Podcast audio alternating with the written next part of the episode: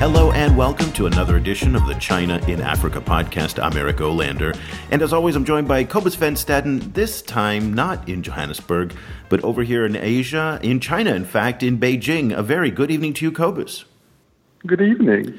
Cobus, when we talk about the One Belt, One Road, that's this ambitious, multi, multi billion, even trillion dollar global infrastructure plan and trading uh, ambition for the Chinese. It's a huge thing. In fact, it's so big that a lot of people can't even get their minds around what's happening. But it's this idea that the Chinese are building these trading routes that will extend around the tip of South Asia and India, across the Indian Ocean, up the coast of, of Eastern Africa, through the Suez Canal, into Central Asia and then all the way back to China. It's a massive undertaking. People are talking about that. It will cost between one and five trillion dollars. And what's exciting is that along the way, uh, billions of dollars. An estimate out the other week uh, said there was $250 billion of infrastructure that's already been built. And we're seeing that in places like Africa, in Kenya, in Djibouti, uh, certainly in Egypt. Uh, so it's really a big thing, but there is a downside to it, Cobus, that is something that came as a little bit of a surprise to hear about. Yes, the, the, the, it raises a lot of issues, um, and it particularly raises issues for Africa because Africa is so dependent on Chinese infrastructure, um, and Africa is very enthusiastic about the idea of getting more infrastructure.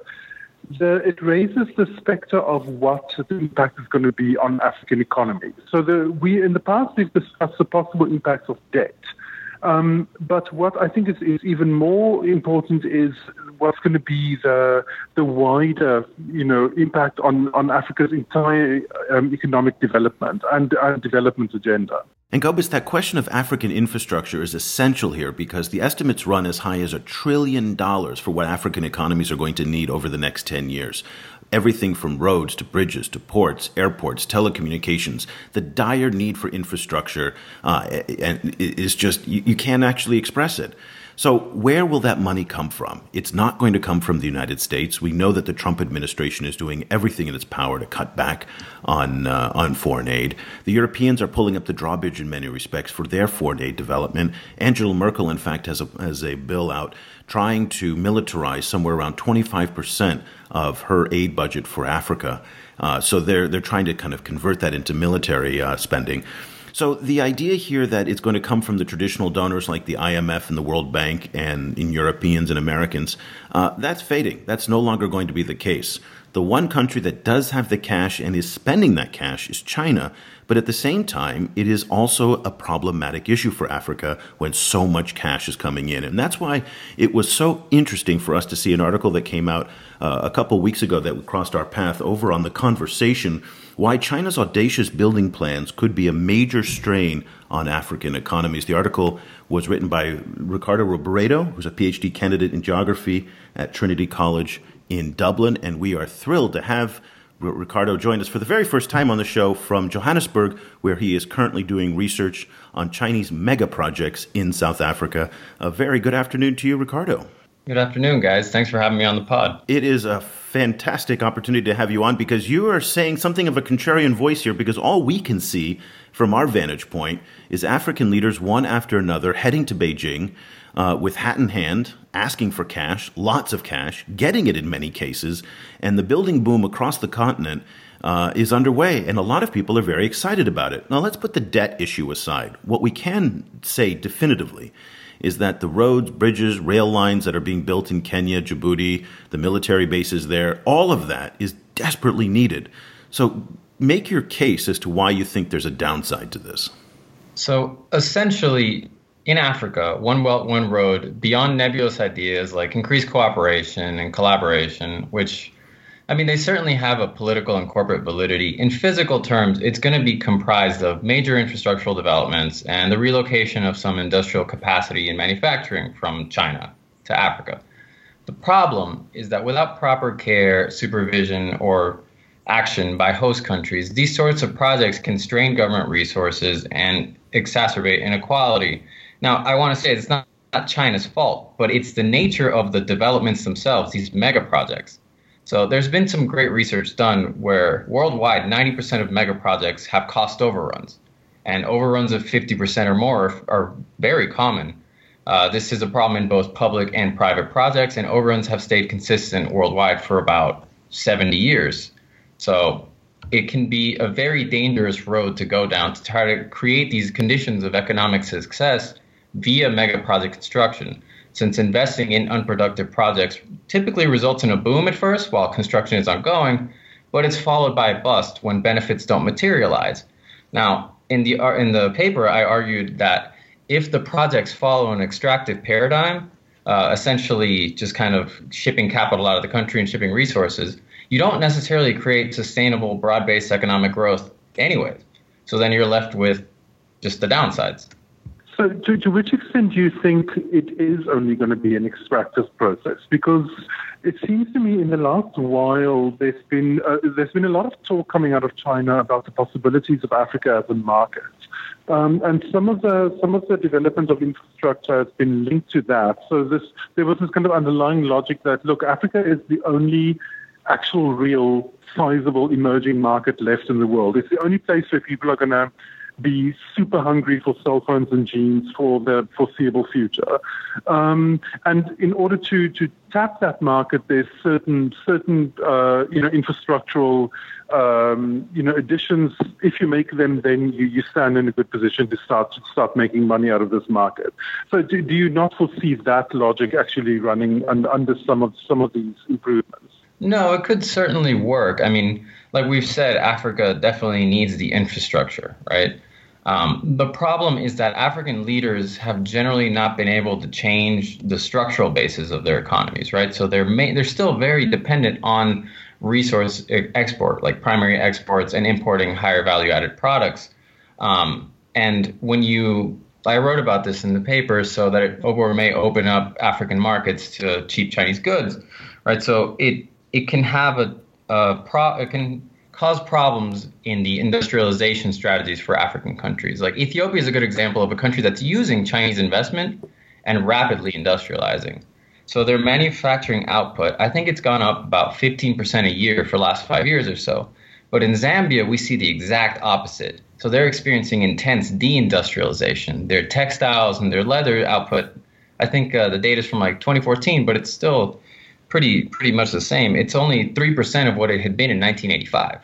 So the question here is not whether it's an African issue, but it's a country by country issue. And I, let's kind of take it down to the policymaking level. If you're, say, in the administration of President Uhuru Kenyatta in Kenya, for example, what's your choice? You need to modernize your infrastructure. You need to get better ports, better railways, better hospitals, all of that. And where does that money come from? And what's the choice that you have? I mean, it's it's great for academics to kind of think about this, but in very practical terms, if the opportunity is there for low interest loans and the opportunity is there, maybe a once in a lifetime opportunity to take advantage of this cash that's coming through with no strings attached, incidentally, unlike Western aid. Um, what do you do as a policymaker in a place like Kenya?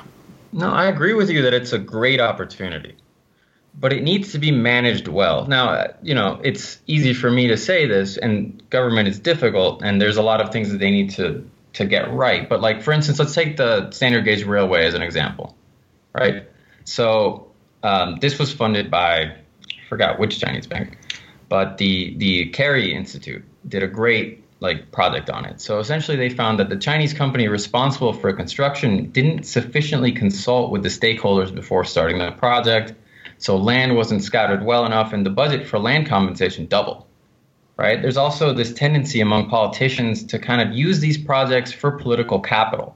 And there's there's always problems in the labor arena. Like these are just things you have to watch out for when you implement the projects, right? Like these, you need to you need to account for all of these issues before saying, yeah, let's do it. Show me the money. You know. Um, I, I, wonder. I want to move us a, little bit in the direction of, of capital uh, outflows. So, you, you, make the point that you know, a lot of the logic of the Belt and Road um, initiative has to do with the with with the, the transformation of the Chinese economy um, and the move away from a from an export uh, based manufacturing economy. Um, at the same so so so, to, so there is this need for Chinese companies to go out. So there have been you know for decades, and and this is a, to a certain extent can be read as a as a new chapter in that story. Um, but at the same time, the the Chinese government has increasingly been cracking down on capital outflows, um, and so there's a, there's been a lot of uh, this kind of flurry of reporting about you know about new new um, limits on capital outflows and, and new scrutiny being put on external projects. So, how do you think those two are going to be balanced? It seems they seem to in complete contradiction to me. Yeah, I was actually speaking with uh, another China Africa scholar yesterday, and she was mentioning that if you if you talk about uh, One Belt One Road, it's much easier to get approval for your project. So I think it, it is an umbrella project, right? So these things, like we've seen with Go Out or Go West, or even going back to kind of the ladder step program that Deng Xiaoping instituted, it's it's always a hybrid nebulous process within the Chinese government itself. But I think anything associated with One Belt One Road will will go further. So, why do African governments take on these loans if, as you say, um, they run over in costs?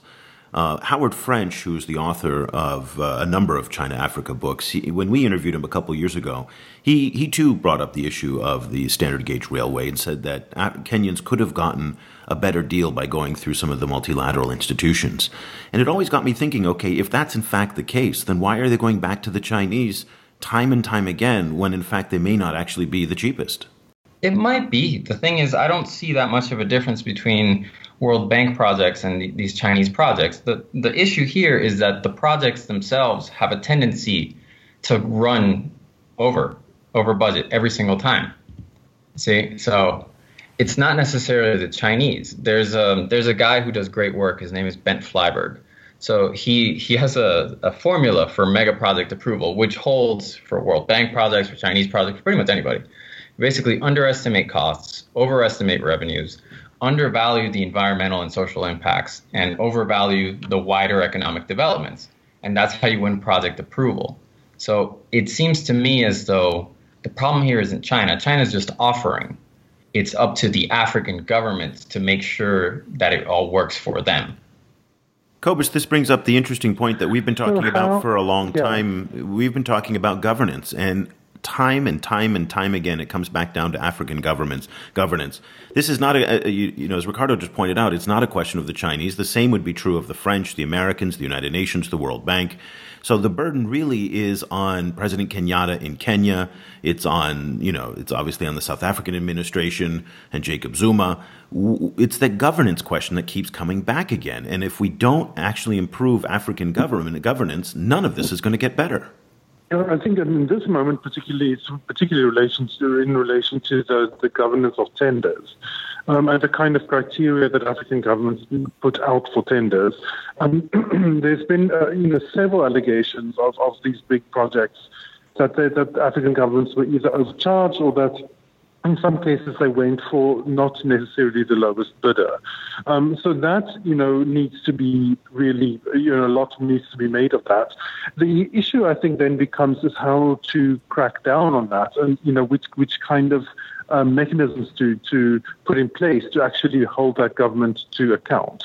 Um, you know, that, that I think is, is, I mean, that's hard to do in the first world um, or then the developed world. You know, it's, and it's, it's particularly hard to do in, the, you know, in, in countries where with, um, with such, um, you know, kind of broken down systems as you see in Africa frequently. So, so that is a difficult issue. Um, Ricardo, I was wondering if you could advise African governments on how to get the best deal out of a Belt and Road mega project. Um, what would you advise them? Like, what like t- top three things? What should they What should they implement? I think one of the main problems is that so China, as we all know, kind of works bilaterally, right?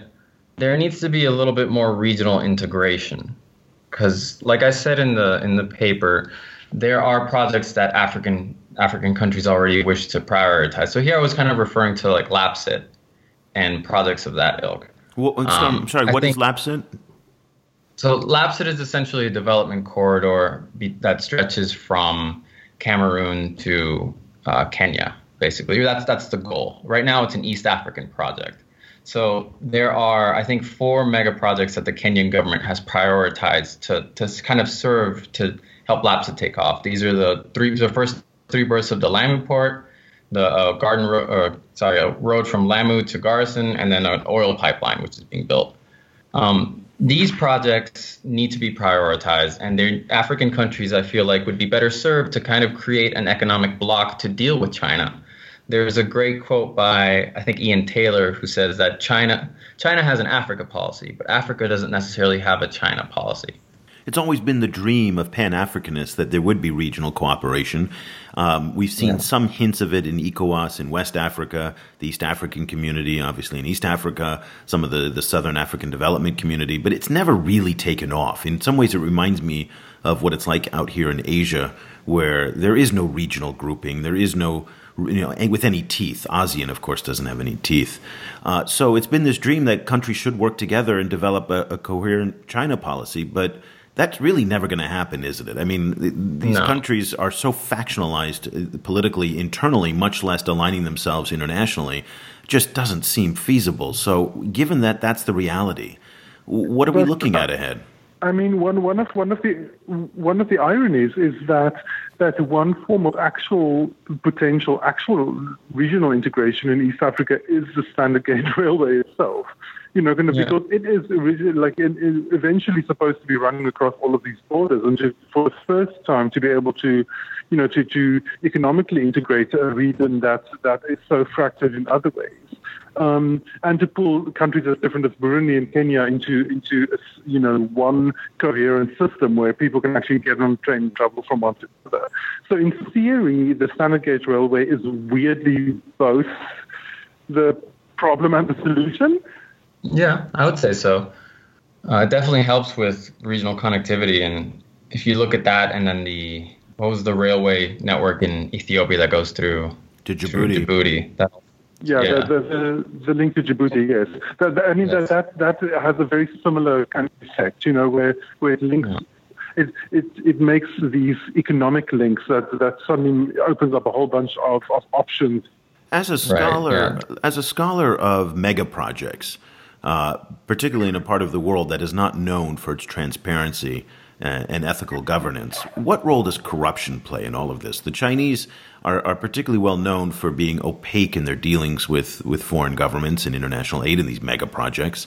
Uh, back when I was living in the DR Congo, there was w- word that Joseph Kabila himself pocketed somewhere around 300 or 350 million dollars off the Sicomines deal. Uh, and so it brings up this question of corruption, from both on the Chinese part and obviously on the African part. Yeah, corruption is definitely a problem, especially in these larger projects, right, where money can just kind of disappear. And it's it's actually a very difficult area to study as a scholar uh, because there's just it's it's difficult to get the correct interviews. It's difficult to get the correct, um, you know, perspectives on that. But especially in the larger port, like let's say port sites, these areas of trade, millions of dollars are lost every single year, in, due to corruption and due to people taking a little bit off the top here and there so you're in South Africa doing research about about mega projects.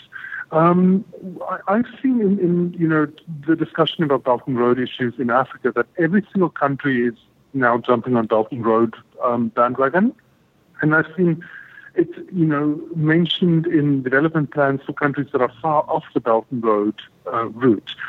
To which extent are any of the South African, or if if any of the South African ones are on on that list, I you know I was wondering whether they are. And the second place, um, how are Belt and Road mega projects different from other Chinese mega projects in Africa? Is there a, substantive difference?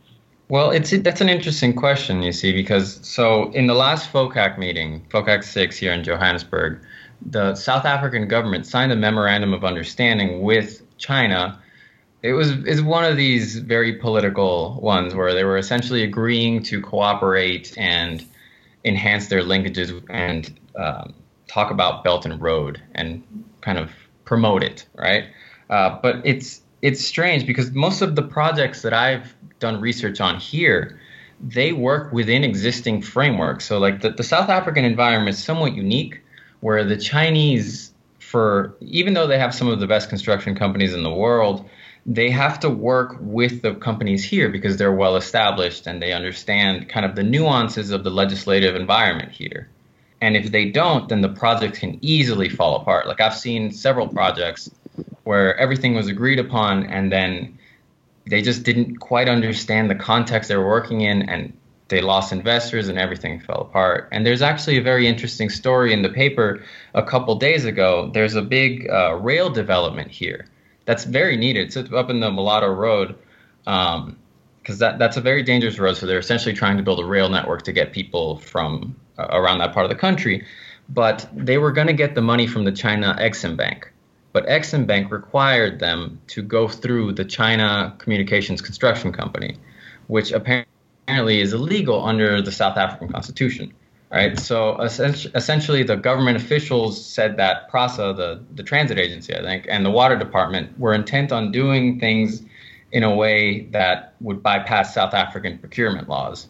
So it's interesting to see where these projects go. Whereas I feel like in other parts of Africa, it's a much easier environment to work and to establish these projects. So let's get to the bottom line. Obviously, there's a huge risk for African governments to be taking on massive amounts of debt, to be building infrastructure projects that may not be well suited for them, that may be in the interest of the Chinese, but not actually in the interest of African governments. Cost overruns present uh, tremendous problems, both politically at home, but also obviously to the finances of the of the host country.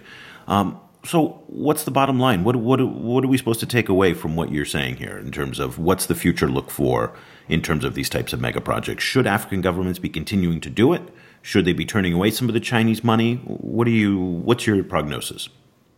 This is a great opportunity for African countries, but they need to be very careful in managing the money, in managing the way that these projects are built. They need to learn from examples all over the world, not just in Africa, that mega projects can be very dangerous for economies and that they should look they should find a way to magnify their industrial bases to leverage the money into their own economies without having them turn into white elephants that only benefit the Chinese or whoever is building them and extract resources and extract capital from these countries why China's audacious building plans could be a major strain on African economies.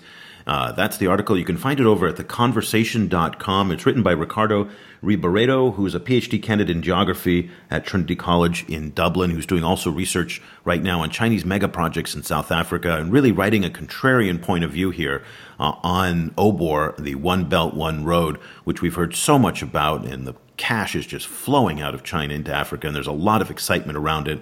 But yet, there is obviously some reasons to be concerned about that. Ricardo, thank you so much for joining us, and uh, we really appreciate your time today. Yeah, thank you for having me, guys. Really appreciate it. If people want to follow what you are reading and writing, are you on social media? I do. I actually just made a Twitter the other day. It's Ricardo Reboredo. It's yeah. Well, the it's twitter.com slash Rick underscore Reboredo. Great. Thank you so much for joining us. We appreciate it. All right. Thank you. So, Cobus, I don't know how I feel about this. On the one hand, um, I totally get what he's saying. I totally get what Ricardo. I respect it. I think that there is a lot of reason to be concerned. We've talked to uh, international development economists like Anzetse Were in in Kenya, who also warned of a looming Chinese fueled debt crisis in Africa. Much of it on the backs of this infrastructure. Uh, but on the other hand, uh, you stare out across the horizon in Africa and, and pretty much up and down the continent. And you see a desperate need for infrastructure, and there are the Chinese willing to put out the cash. Uh, but it does seem to fuel corruption. It does seem to fuel cost overruns. Uh, so there is really a downside to what is potentially a desperately needed infrastructure upgrade. The thing I think that's not said frequently enough is that there's a massive downside to not taking the deal.